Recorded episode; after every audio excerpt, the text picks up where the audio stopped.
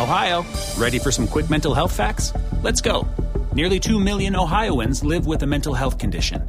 In the U.S., more than 50% of people will be diagnosed with a mental illness in their lifetime. Depression is a leading cause of disability worldwide. So, why are some of us still stigmatizing people living with a mental health condition when we know all of this? Let's listen to the facts and beat the stigma.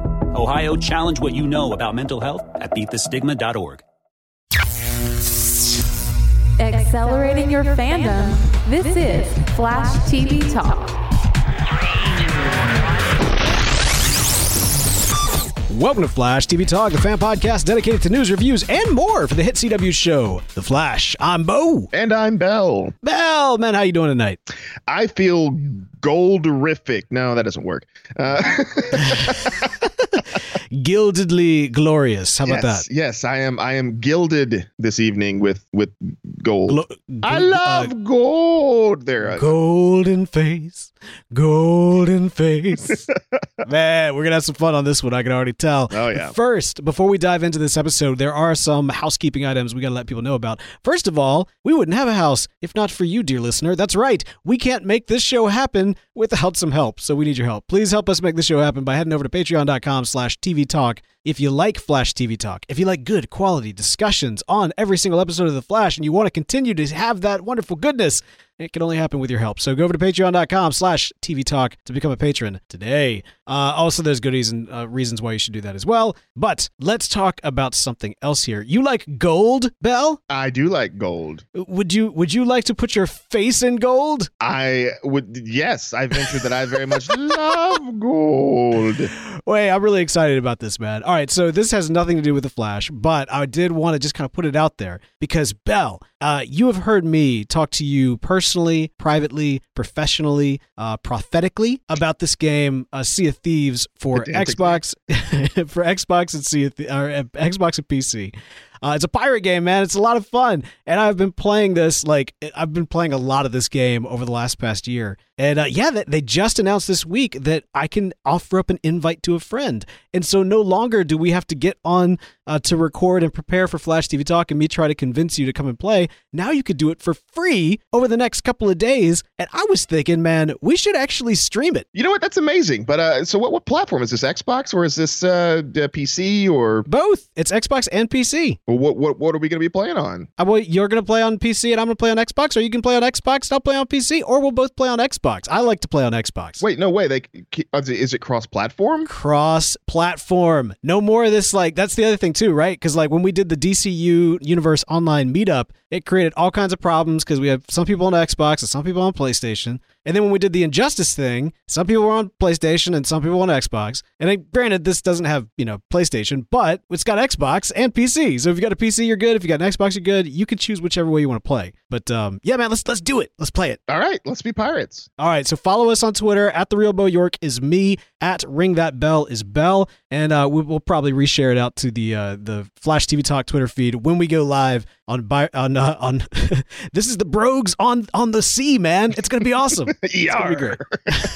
hey, Bo, what's I'll- pirate's favorite letter? Um, P. No, it is the C. Oh, I, I I messed up your joke. Yeah, you My killed bad. my joke. I hate you. Well, hey, uh, let me let me tell you what I don't hate. Uh, I don't hate you. I love you, man. I love hanging out with you, and I love the fact that we get a chance to record together. Uh, over the next couple of weeks, as I mentioned, uh, we are going through. My family is is moving. We are leaving uh, Mississippi and and moving over to Texas, and it's going to be a lot of fun and a lot of hectic uh, stuff. And it's it's been stressful thus far. And as part of it, uh, it also means that I'm going to be on the road a lot, which means over the next few episodes, from time to time, I'm going to have to actually record on the road as opposed to in a nice professional studio setting. Now, I'm going to do my best to travel with my equipment and make sure that I can present the best uh, quality podcast possible. But if we do have a little bit of a dip in quality over the next couple of weeks, that's on me, uh, and so I take full responsibility for it. But we may, we might not. It might be fine. We might be better than fine. You never know. I'm looking forward to it because for once my voice will be the golden one. you golden voice. All right, Bell, let's do this. Let's jump into the rundown. The Rundown. Episode 13 of Season 5 Goldfaced, directed by Alexandra LaRoche and story by Jonathan Butler and Gabriel Garza. Bell. What happened this episode? Well, Barry and Ralph must go undercover as criminals in an illegal black market to purchase a device that could help them to stop Cicada. Once inside, Barry and Ralph find their morality tested as they slip deeper into the criminal underworld, eventually having to choose between committing a crime or losing the means to defeat one of their greatest foes. Meanwhile, Iris investigates a lead on Cicada's whereabouts and ends up in a dangerous situation. Dun dun dun.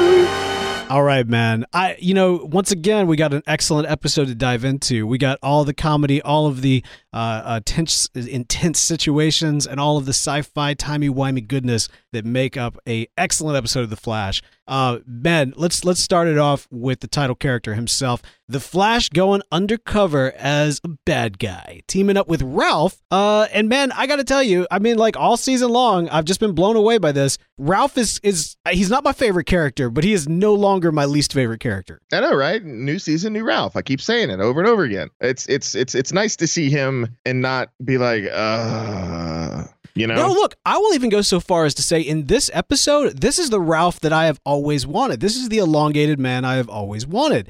And this is the kind of dynamic that I think the two can kind of play at. If you wanted to do the idea that, you know, Barry is a little bit more of that kind of righteous hero and Ralph is a little bit more of the kind of roguish hero, uh, this is a way to put that on display because at the core, they still share the same value set, the same motivators and the same drivers. So Ralph thinks he's he's able to go, you know, uh, to get to, to get himself dirty. But then even once getting to that point, he realizes, nah, you know what? I'm not I'm not keeping medicine from little kids.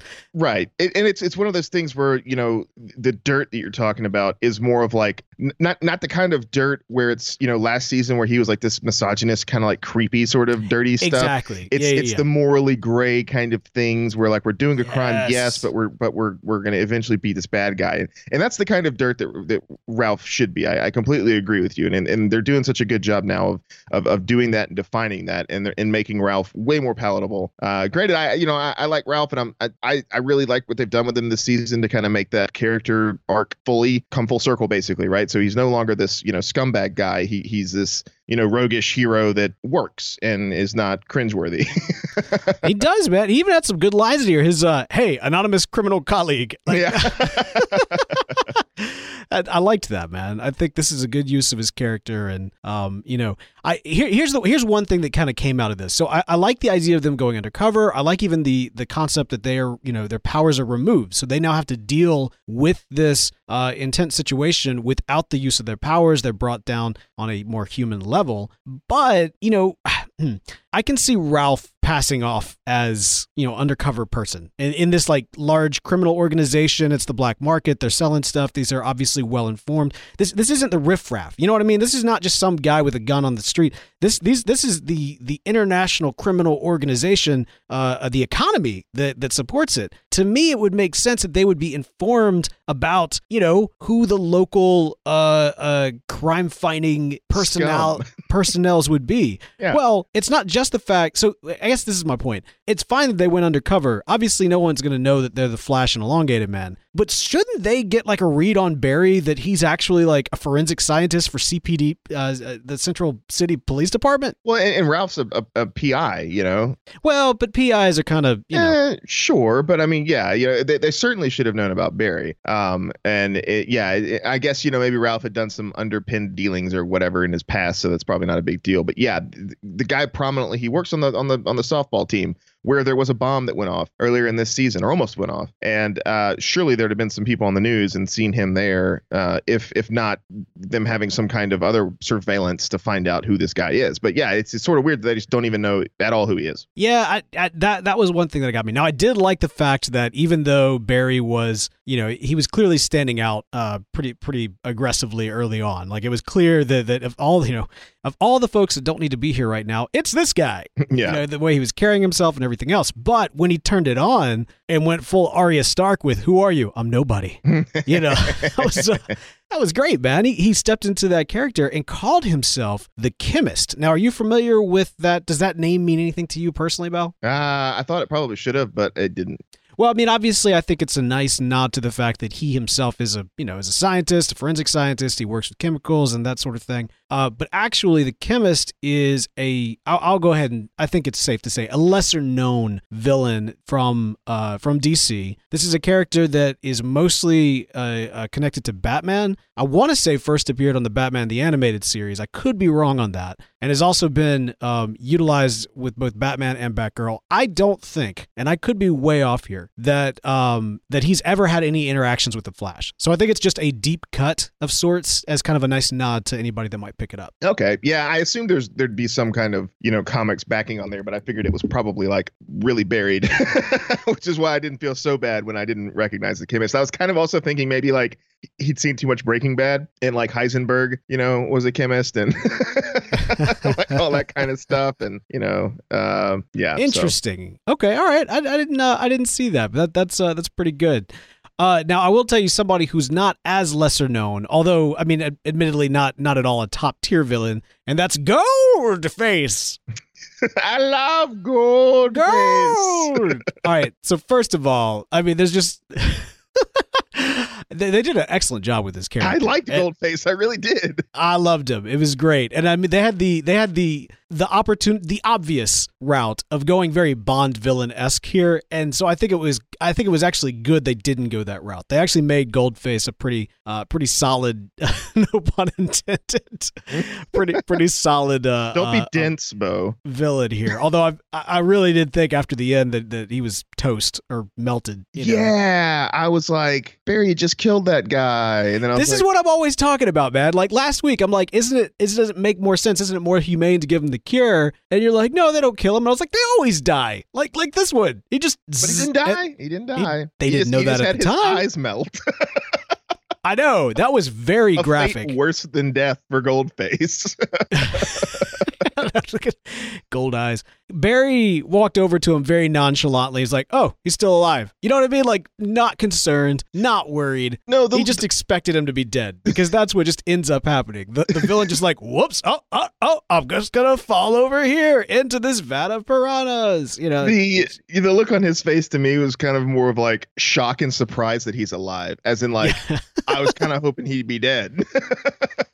now but- Goldface. Yeah, go ahead. Oh, I was just gonna say, but you know, I'm I'm glad that that uh, Barry didn't inadvertently murder someone because I mean that that's that's kind of the thing, right? He knew he was going to hit the, the the power box and it was going to shock him. Like he knew that was going to happen, and so if he had died, then Barry's intent would have been to kill him, and and Yeah. you can't have Barry killing people. So I mean, I was hoping for him to get some like Ralph would be like, you could have killed him, and he'd be like, no, gold is very blah blah blah, you know, and and it's it's it's uh uh, uh you know not resistant, it's a good conductor, and so the electricity just stunned him and then it went through the earth or something like that. Like I was hoping there'd be some kind of explanation as to why Barry chose that method uh, to make him seem less ruthless, I guess, and murderous. But uh, oh well, Goldface lived, so I'm not going to complain about it. Yeah, no, yeah, it's good. I'm, and I'm glad he lived because, like I said, this was a good take on the character. Now, he was different from the character of the comics. Uh, there's kind of a reverse type situation where the gold is actually on the outside. For the comic book character, uh, the backstory would appear to be very, very different than what we actually got in the screen, but that's also par for the course with Goldface.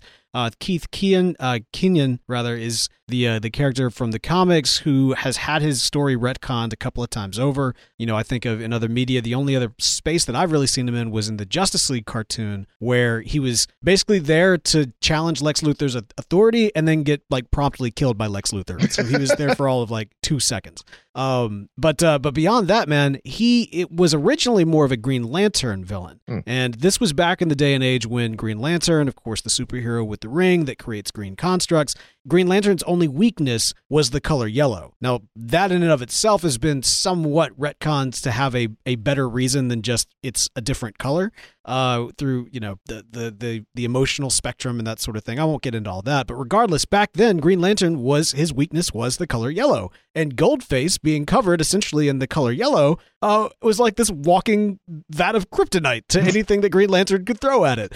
and so uh, eventually, as Green Lantern kind of, uh, let's say, matured out of having a color for a weakness, um, uh, the Goldface would then transition to be more of a uh, a Flash villain. And so it was a a great a great cut, a great use here, and a wonderful way to use the character as an arms dealer. I really am glad that he he survived, and I hope he'll be back. My my hope is, given the fact that we've seen the Rogues working behind the scenes, that uh, I would not be surprised if we didn't see him again later on this season. Yeah, my first thought when I saw him, and then when we had the whole interaction with him and everything, I was like, why can't Goldface be the season long bad guy? you know, like in his underlings and you know some rogues and stuff. I just, I just, what a what a big get for Goldface! Like, yeah, like, wouldn't that be great? It's like we're gonna turn Goldface into a season long big bad. That's that's that's brilliant. That would, that would be, be awesome. I think. No, I, am with you, man. They could if they could they could definitely pull it off. Um, all right, so in the midst of this storyline, as as Barry and uh, Ralph are working together, they they do end up. I, I, was digging it up until, and perhaps even still through.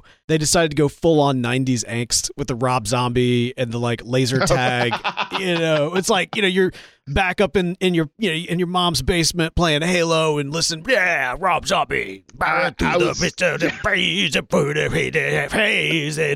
yeah. Dragula. Yeah, yeah, yeah. yeah. You know. Dragula, the uh the, the the song from the Matrix that I didn't expect them to choose. Right. Uh, I, I right. figure if they're going to use a song, well, it's not a song from the Matrix, but it's it's a, there, there's also a gunfight that was on, in a building in the Matrix. Wasn't that on the Matrix soundtrack? It, it was on the Matrix soundtrack, but it's not like you know it's not like Rob Zombie made that song for the Matrix or whatever. Right, right. But right. yeah, that that's the, in the the club with the White Rabbit. They're playing Dragula there. But if they were going to play a song from the Matrix for a gunfight in a building, I presumed it was going to be the song that they play in the the gunfight in the building in the Matrix. like I think that would have been a nice little homage there. I I don't know, man. I think they were going for that like that hard angst '90s. Yeah. You know, the funny thing is, like, I get, I would imagine you go there because of nostalgia, but of all the things from the 90s I'm nostalgic for, my angsty teenage self is not one of them. yeah. It just reminded me of G.I. Joe. Like, red, you know, like knowledge is half the battle, the other half is red lasers and blue lasers. Oh, that was great. Yeah, that's funny. All right, well, that was, uh, but that, but that was fun, and uh, I, I love the storyline. Once again, a great use of Ralph, and um, yeah, good, good way to put Barry in a in a scenario where he is depowered and has to kind of you know go with the flow and figure it out, which he did. Yeah. And they also saved the day, just not in the way they intended to. Uh, now, speaking of which, we also have Iris, who you know we we've seen that um, you know she's making moves with her website becoming more of a legitimate uh, outlet. She has now got this new office space that is across from Ralph's. Uh, Barry's getting everything set up. They're painting, and you know, Bell, I mentioned at the top of the show that of course we're in the process of moving, and uh, and so I'm very like aware of you know we're trying to get the house ready for sale, and so I see Barry super speed that couch from one side of the room to the other, and I'm like, oh dude, you're gonna have to rub some walnut or something on the floor right there. Those are hardwood floors, and you just dug a hole right through it. I was like, you're not getting your deposit back, Iris. No. definitely not. Definitely not. But anyway, that was uh, that was pretty funny. Um, she's getting accused of not being a hard hitting uh, journalist. That she's uh, just kind of phoning it in. What do you think about that, Bell? I mean, she writes for a blog. No, I'm just kidding, dude. dude, I'm kidding. I'm kidding. I'm kidding. Uh, yes, blogs can't be hard hitting journalists with any impact on anybody's life. Just ask Aziz Ansari.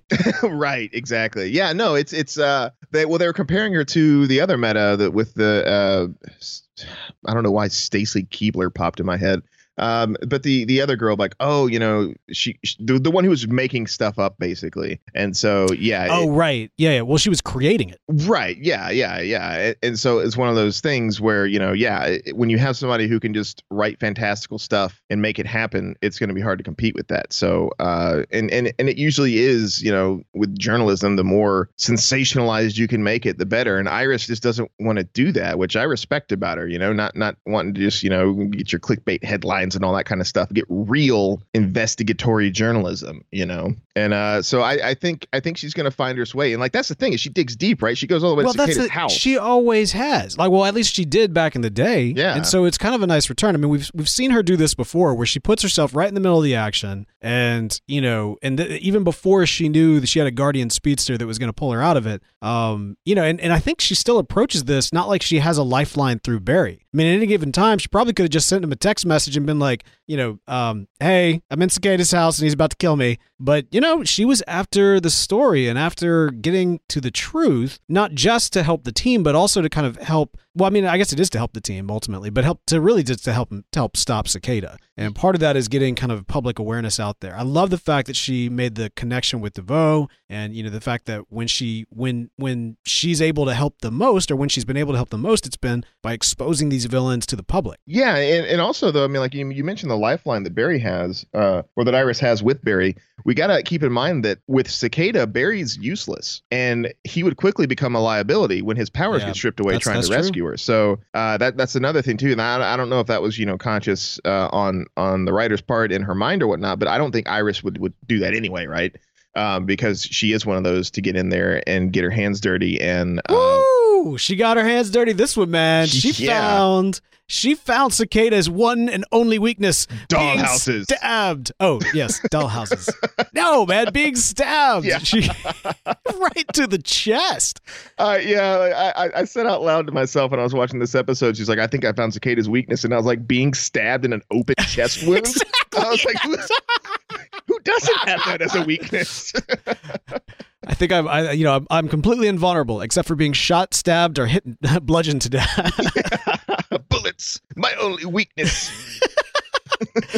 But it was, you know, it's interesting though, because I mean, as you mentioned before, Barry is so used to having access to the speed that he can become a liability if it's taken away from him abruptly. And, you know, I've been very adamant. I don't like it when the heroes kill, but it's a little bit different with some of the human characters, like Joe, obviously pulling a gun or something of that nature. You know, I still don't like it because they're more of our heroic characters, but I don't have, I would have more of a problem of Barry stabbing Cicada in the chest uh, in, in a life or death situation than I do with Iris because she doesn't have access to super speed. So it's a little bit more of a, you know, even playing field, so to speak. Uh, she does, though. She straight up stabs him in the chest while he's trying to cut her. So uh, props to you, Iris. I don't know why you didn't stay and finish the job, if I'm being honest. Yeah, well, I was sitting there thinking that when she was behind the couch, and it's like, man, if she just brought a little Derringer pistol, she could just end this right now. But see, that would now, now, all right, now, as, even as I was saying that, now listening to you say it, that's just straight up murder. That's not okay. It's one thing when I it's self defense, but that that is straight up murder, and we we're, we're not. I can't believe I'm about to say this. Flash TV Talk is not pro murder. we're we're it's, absolutely it's not. vigilante justice. It's is it? Yeah, I mean, come on. If Batman can kill like 39 people in in uh, That wasn't Justice Batman. League and That wasn't. That wasn't. Batman v League. Superman, That wasn't- and I know, I know, it's it's one of yeah, it, it's really hard for me to advocate any kind of stuff like that. But you know, there's a situation that presents itself there, and in the self defense aspect of it, yeah, she was absolutely right. And uh, I don't know if there's anything she could have done to follow up and maybe not not not end Cicada per se, but uh, I mean, I guess I mean, did- I guess that is the that is the the situation, right? Like, what is she gonna do? Like, even if he's down for a second, like that was that was your second. Either you off him or you get out, and so she got out. yeah. Um, you know, they do, you know, speaking of, uh, you know, dealing with Cicada, we do get a brief update from Cisco and Caitlin about the cure that uh, they have basically figured it out. So the, the cure is ready to go. They can't just uh, get him with it, though. It takes some time, which means they need him to stand still for 60 seconds. And, um, uh, you know, normally for anybody else, that would not be a problem. But for Cicada, it's a little bit difficult. Or is it? This is my one and only, like, cr- criticism or complaint. I don't know what the right phraseology here is. This is the one thing that bothers me about this episode, which I loved. I loved this episode. Can't Caitlin? I mean, like Killer Frost can still like freeze them, right?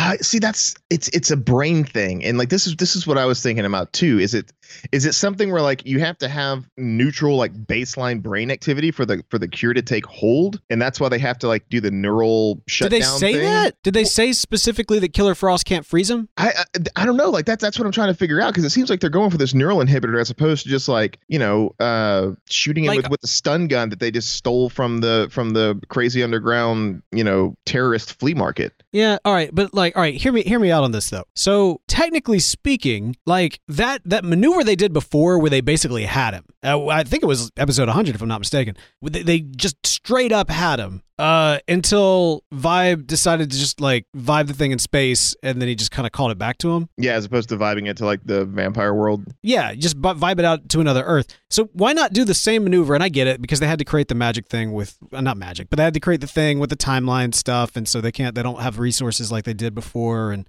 yada yada yada. Vibe opens up a portal to another Earth, and this thing is done. Like, you know what I mean? Like, Yeah, they just boom. like vibe cicada, boop, gone. Well, not even because you don't want to dump him on another Earth, and then he just kills people over there. I'm saying No, no. separate him from the from the dagger. Sure, but I mean, like you can put cicada on an uninhabited Earth somewhere. It's not. Yeah. It's not a big deal. But I, I, I mean, I suppose it's the same Doctor Strange argument for like, why didn't he just you know cut off Thanos' arm like by you know oh, with a teleporting? portal. Yeah, yeah, yeah. Yeah, he did it earlier in the movie. Why didn't he do it then? Uh, it, it, I mean, it makes sense. Yeah, I, I yeah, it, it's what I was thinking of is yeah, because you know, uh, uh, Killer Frost stuck him to the wall, and so I'm, I'm assuming he needs to be unconscious for 60 seconds for it to uh, redo his pituitary gland. That's that's Basically. my guess because nothing else really seems to make sense. I don't know why they'd get for this neuro inhibitor thing or whatever, uh, but it seems to me like he needs to be unconscious for 60 seconds for it to rewrite his pituitary gland to get rid of the dark matter. Um, yeah, that that that's that's the way that I'm you know head canoning it. So By the way, we did um, you know get further confirmation that of course these are identical twins that they got this from. Still no clue as to who those twins are, but you know. Yeah, We'll see. Maybe, maybe. Um, all right. Then finally, man, uh, gosh, one of my favorite sequences. Eobard Thawne is basically Obi-Waning Nora on timeline manipulation, and it's glorious. yeah, reminded me of this movie called uh not Primer. I can't remember the name. Ink. Uh, no, I never saw it. but yeah, it's a really neat movie. There's a character in Ink, and he's like this blind prophet kind of guy, and he uh, sets this like one little thing in motion, like he knocks this rock, and then it ends up doing this whole crazy cacophony of events that's uh, that's uh, crucial to the storyline of the movie. And so I, I got a, I got a vibe from that when Nora was you know putting this one object here and that one object there, and then all of a sudden everything happened. It was pretty neat. That's so good. All right, so you know it's interesting too because the reason why she's able to start kind of doing this is kind of the discovery of where people are at any given point in time, which makes me wonder if Eobard perhaps has more access to history. Uh, you know, like like knowing an in-depth history of of individuals even um, while he's in his cell. Maybe he even has access to Gideon or a Gideon while he's in his cell because we know that Gideon has kind of this vast knowledge of the timeline and how things kind of interact with one another and that sort of thing because it's it's pretty intricate to know just you know where someone's going to be especially if they don't necessarily have a a specific major impact on history otherwise Yeah, yeah, that was kind of really convenient for her to be there. yeah uh, at Now- Jitters that day. as Eobard says, there's always a Wells, and you know it stands to reason that Eobard, especially after taking uh, the first Wells's face, which he may still be wearing, we we don't know yet. Um, you know, after doing that, he probably would have researched him, and you know, I wonder if Eobard knew before he did that that this was not just a very prolific scientist on our Earth, but one of the most prolific scientists in the multiverse. So he probably, at some point, be it before or after, figured he was going to have to deal with multiple wells popping up from time to time and may have like learned a little bit about them. You know what I mean? Like he seemed to know that this particular wells would be interested in in this particular kind of woman because other wells of other earths were interested in this woman specifically. Yeah, it, seems to me like an idea, uh, kind of like a camouflage, right? So the more he knows about each Wells and each Earth, he can go to that Earth and hide in plain sight. Yeah. So it, that's interesting to me. I'm, I'm kind of curious about that. Uh, I'm also, you know, kind of curious about, you know, Sherloque's background here with his multiple wives. Uh, of course, we knew that he had multiple alimony checks, so that means he's got multiple kids out there. D- was was he like was this all going down at the same time? Did he basically have like multiple families that he was juggling across the multiverse? Uh, I don't know. It sounds kind of like he's the Genghis Khan of the multiverse. Just starting up, It's up franchises. You know, it's crazy. Yeah. I, I want to see the infinite children of Wells. Oh wait, are they all Jesse? No, wait, but no, her mom was no. Yeah. No, that was different. That was that would have been different. But I, anyway, I am kind of curious though if like we're, we'll ever see the the infinite number of Wells kids that are out there. Yeah. this is why you don't jump Earths, especially for alimony, because now like that that could just increase exponentially. You could you have to pay infinite a- alimony checks. I know. It's insane. It's a lot of money. It, it, I mean, you know, gets on up there. Uh, all right, so there you go. That was uh, that was that was pretty amazing, and I thought it was a fun trip. You know, some people don't like Sherloque. I actually enjoy Sherloque quite a bit, even though he's not Sherlobard like I thought he was for a brief moment. I definitely don't think he is now. Although I think there would have been kind of some cool ideas with that, especially with the idea of Eobard jumping from multiple Earths to uh, father multiple children that could go on to later be his, you know, great grandparent at some point. You know, just, had to get the yeah get the get the the Eobard genes back into the gene pool, man. You know, yeah, they, like got got to get there somehow. Eddie checked out, so you know somebody's got to do it. Alternate Earth Eddie. So th- here's the real question, though. Eh, th- th- that- This this really does bring us to our real question, which of course will bring us to Speedster speculation. Bell. Why would Eobard want to help Nora catch Cicada? Because that's what he said, or rather, she said. They said they they talked specifically. Nora said that you know he can't find out that you're helping me catch Cicada. Now, why would Eobard want to help Nora catch Cicada? What's his game here? Well, here's my thought. Uh, some reason the cure doesn't work, uh, and this this is in Eobard's 2049 timeline. Uh, there, there was no cure, it never was created. Uh, nothing ever happened uh, as far as that's concerned. All right. Cicada keeps killing. Uh, they catch Cicada, and then they give Cicada a deal, and they say, "Look, you want to kill metahumans? Well, how about you become our metahuman executioner?" And so, uh, you know, Cicada uses uh, his powers to depower the metahumans and then execute them. And so, maybe that's why Eobard wants Cicada found, is because Cicada is this metahuman executioner in the future. And so, if he is caught earlier, that changes everything, and then the timeline breaks. so uh interesting concept um so do you want to double down on that like do you really think that his end game is to destroy the the timeline No, no, no, not to destroy the timeline, but uh, again, this this is in Nora's frame of reference. So, like, if Nora helps catch Cicada in Barry's timeline, Eobard would face. I see. I, I, I don't know. I'm, I'm thinking maybe it's just Cicada is, is just a, a a ruse or whatever that that Eobard's using to manipulate her because that's the one person that her dad never caught. interesting i mean like that to me that seems to be the case like it's it's almost like it, this is just an excuse to get nora to do the other stuff that he really wants her to do Yeah, Right. and, and all these little, you know, helping with Cicada. This could be just one of those like little micro changes to the timeline that he was telling her about in this episode. It's like you do this, you do that, you do that, and all of a sudden Eobard exists again, or he uh, I think you're is right, man. I mean, like, all right, so that's been our theory from the ga- from the jump here. Is that really what it comes down to? Is he's trying to solidify his existence, which was ultimately wiped out back in season one. So, uh, you know, does uh, to me it would make sense, like you say, that he's really just using this as an excuse to get Nora out in the world. But it's also possible that there could be something about Cicada that accomplishes that goal. Not just the fact that the timeline is being, you know, so changed or, or you know, molded, but that, you know, there, there's something unique about Cicada. Maybe it's his dagger. Um, you know, we've seen what do we know about the dagger? The dagger goes, you know, flies away from him, it comes back to him. But it also give has the ability to take away powers from uh from other metahumans, at least temporarily. Yeah. So uh and also and to kill them like forever as well, right? Stabby stab, yeah. You got the got the stabby stab, which uh, as as Iris taught us this episode, uh, regular knives do that as well. Uh, as does a pin. I think she stabbed him with a pin. Yeah, that uh, was it a pin? I thought it was a knife. Uh, uh, it looked like a little pin to me. So the pin is mightier than the than the the cicada dagger. The cicada dagger.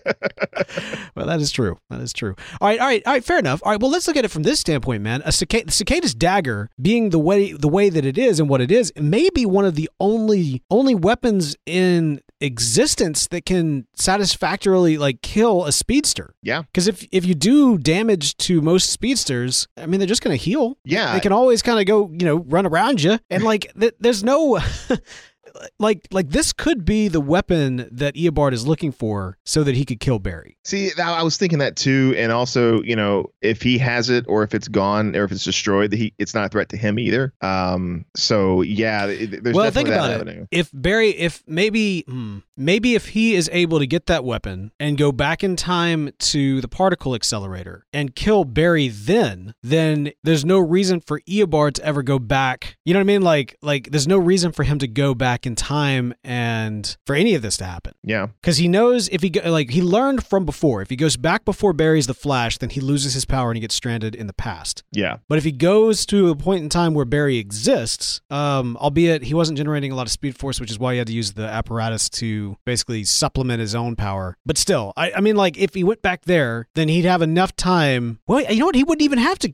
At this point, he probably doesn't even care about getting back to his own timeline. He just if he stops, kill Barry. yeah, kill Barry, wipe them both out, but Eobard will still exist in the future, no longer like traumatized by you know the actions of, of Barry Allen. Yeah, I think that could be it. could be. It, it still doesn't give us an explanation as to why his existence, you know, is, but hopefully that's coming. Yeah, yeah. I, I get the feeling they're gonna have to explain something. I'm surprised we haven't gotten that yet. Although that being said, if you know, based on the name of next week's episode, uh, which is a cause and XS, which of course is a play on cause and effect, one imagines we'll be diving more into that very soon. Yeah. So we'll see. We'll see. Let us know what you think. What is uh, Eobard's game in terms of catching Cicada? It, does Cicada play into his plans at all, or is he just manipulating Nora? Let us know what you think.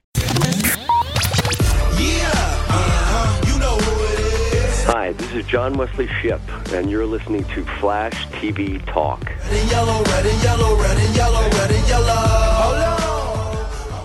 All right, man, we got some great listener feedback in. We got uh, at Batcat Shipper, aka Mari, uh, over on Twitter saying, "Sorry, but my new favorite thing on this show is the Ralph and Caitlin friendship." Aw, it is nice. It's good to see that. no, yeah, it's it's legit. Like that was the one thing with a lot of the friendships with Ralph last season is they never really felt organic. That's not the case this time. He's he seems like an actually a, a good friend.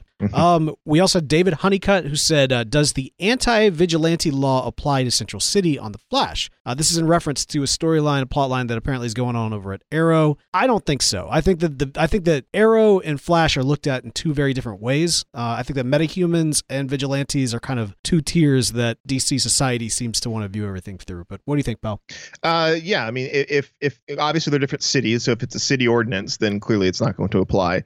Uh, if they're in different states, which I think they are, and it's a state law, shouldn't apply. So unless it's a federal law, and I- I don't know the context, so I don't know uh, how they introduced it on Arrow, but yeah, I would think that it's probably something local, uh, local or state level that uh, is specific to to that city and not to Central City. Yeah, that's uh, yeah, that's that's right.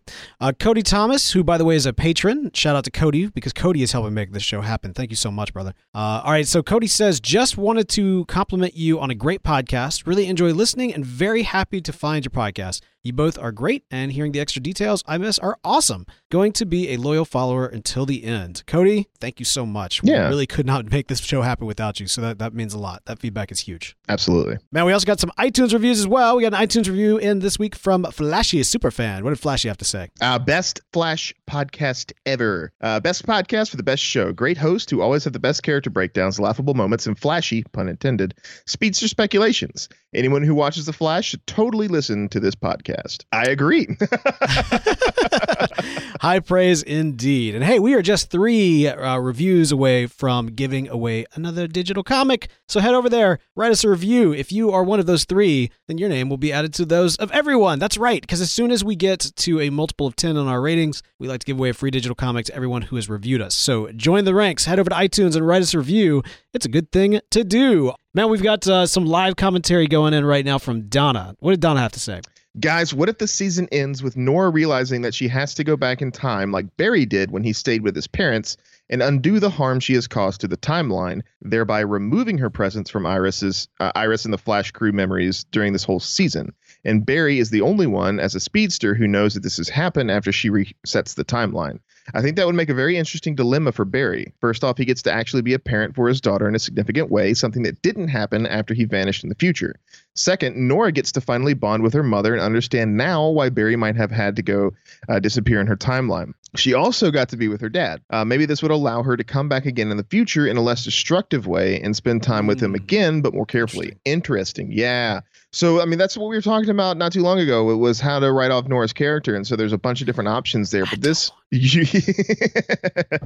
I, I, I mean, this, this would have to be, this would be a way where they could bring her back in a less destructive method. I think you're absolutely right, Donna. Uh, I'm not quite sure what they're going to do, but to have her remove herself from everyone else's memory, but Barry being a speedster would remember that would, would definitely Mm. accomplish those things and allow her to come back and not be so destructive. Uh, and allow Barry to bond with her in a way that that you know he never got to. I think you're absolutely right. So that that would be an interesting way to send her off to write her off and have her come back without any sort of like really horrible repercussions. So that that's that's pretty good idea. I like that. Uh, I mean, do, why do we have to write her off? That's the thing that I, I, I mean, you're right. That that way, it, it's a it's a nice resolution to the character, and it also allows for a door for her to come back. That that's great, and I think it's actually a really solid suggestion, Donna. My main thing though is, like I said, why do we have to write her off? I love Nora, dude. She is my favorite character on this show right now. I know, but she's got to go. Okay, are, are we going to get rid of Caitlin, Cisco, Ralph, uh, Joe, Yeah, Cecile? Yeah, yeah. Who? If I it mean, means keeping Nora, I, I would trade. Let me think about that. Yeah, I'm pretty sure I would be happy to trade anybody at this point. At this at this point, Cisco has got one foot out the door. You know what I mean? Like he's he's he's trying to figure out how to get out of his powers. Cisco's great. Cisco tech is amazing, but now we've got like the tech from around the multiverse, which we- also have the ability to travel to to basically um uh, breach back and forth without Cisco even being involved because they've mobilized his his power set. So he doesn't. We don't need him for the tech. We don't need him for the power. I love him for the the references, but Nora's kind of bringing that now, and there you go. Also, Caitlin, uh, Caitlin, I will give you this. This season, Caitlin's been like the first time she's been interesting since the beginning of the show. So, I, you know, let's let's keep Caitlin until her storyline runs out and everything. But she's got to be a villain. She's got to go somewhere, man. Like I'd rather write Caitlin off as to go off on her villainous journey and then come back as a super threat, uh, than than kind of keep her around in, in stasis. Joe, I, I do miss Papa Joe, but we've basically had no Papa Joe this season, and it's been one of the best seasons of the series. So he's not necessary. and as much as Cecile has kind of facilitated that role and actually kind of stepped into her own and, you know, has had a really good season, she's also not necessary to the team. And I would even argue that the role that Cecile and Joe play in being that mentor is the role that Barry and Iris are stepping into and have stepped into this season and will more thoroughly uh, and, and, and, you know, fully step into it if Joe and Cecile are removed and Nora remains. So to answer your question before, as much as I never like seeing people go, I love, because I love all those characters. I really do. I would trade them if it meant keeping Nora. Yeah, it's just you know,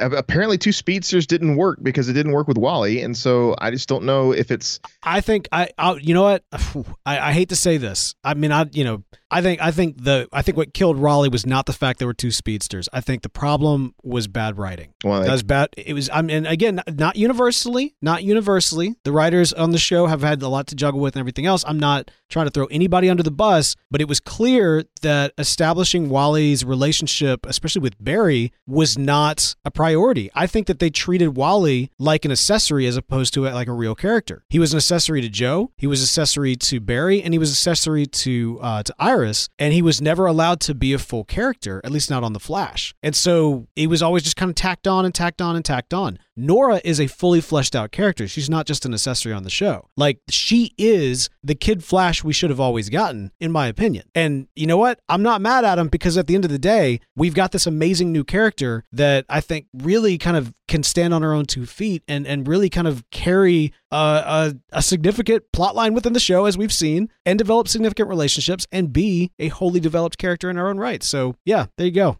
Well, I mean, I don't disagree with you. I just, I don't, I'm not, I'm not, I don't know what they're gonna do. Uh, it'd be, it'd be cool if they can make it work and, and fit it, but uh, I, I, I get the feeling that that she's not gonna stay around. But um, we'll see. I mean, I, I think it'd be I great to have her. You're right about all the things you're saying about she's, you know, carrying the storylines and stuff. But uh, I don't know. I don't know. We got so Look. many characters on the show, man. Great thoughts, Donna. Thanks so much for uh, for sending that in and joining us live here.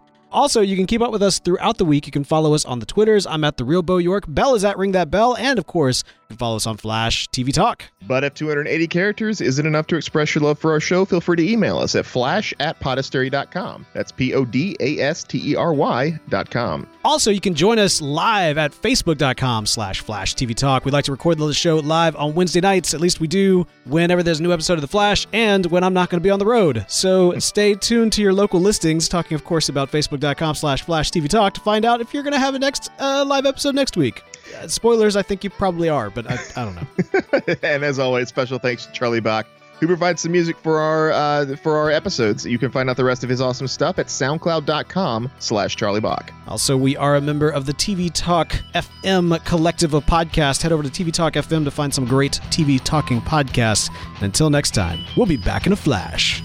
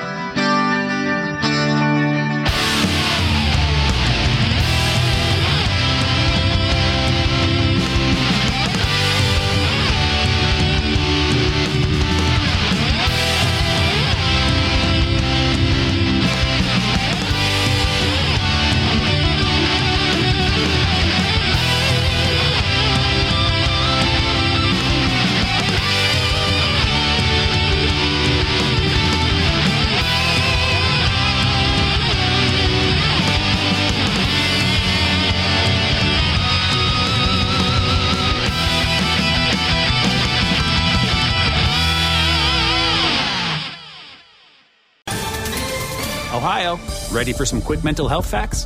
Let's go. Nearly 2 million Ohioans live with a mental health condition. In the U.S., more than 50% of people will be diagnosed with a mental illness in their lifetime. Depression is a leading cause of disability worldwide. So, why are some of us still stigmatizing people living with a mental health condition when we know all of this? Let's listen to the facts and beat the stigma. Ohio, challenge what you know about mental health at beatthestigma.org.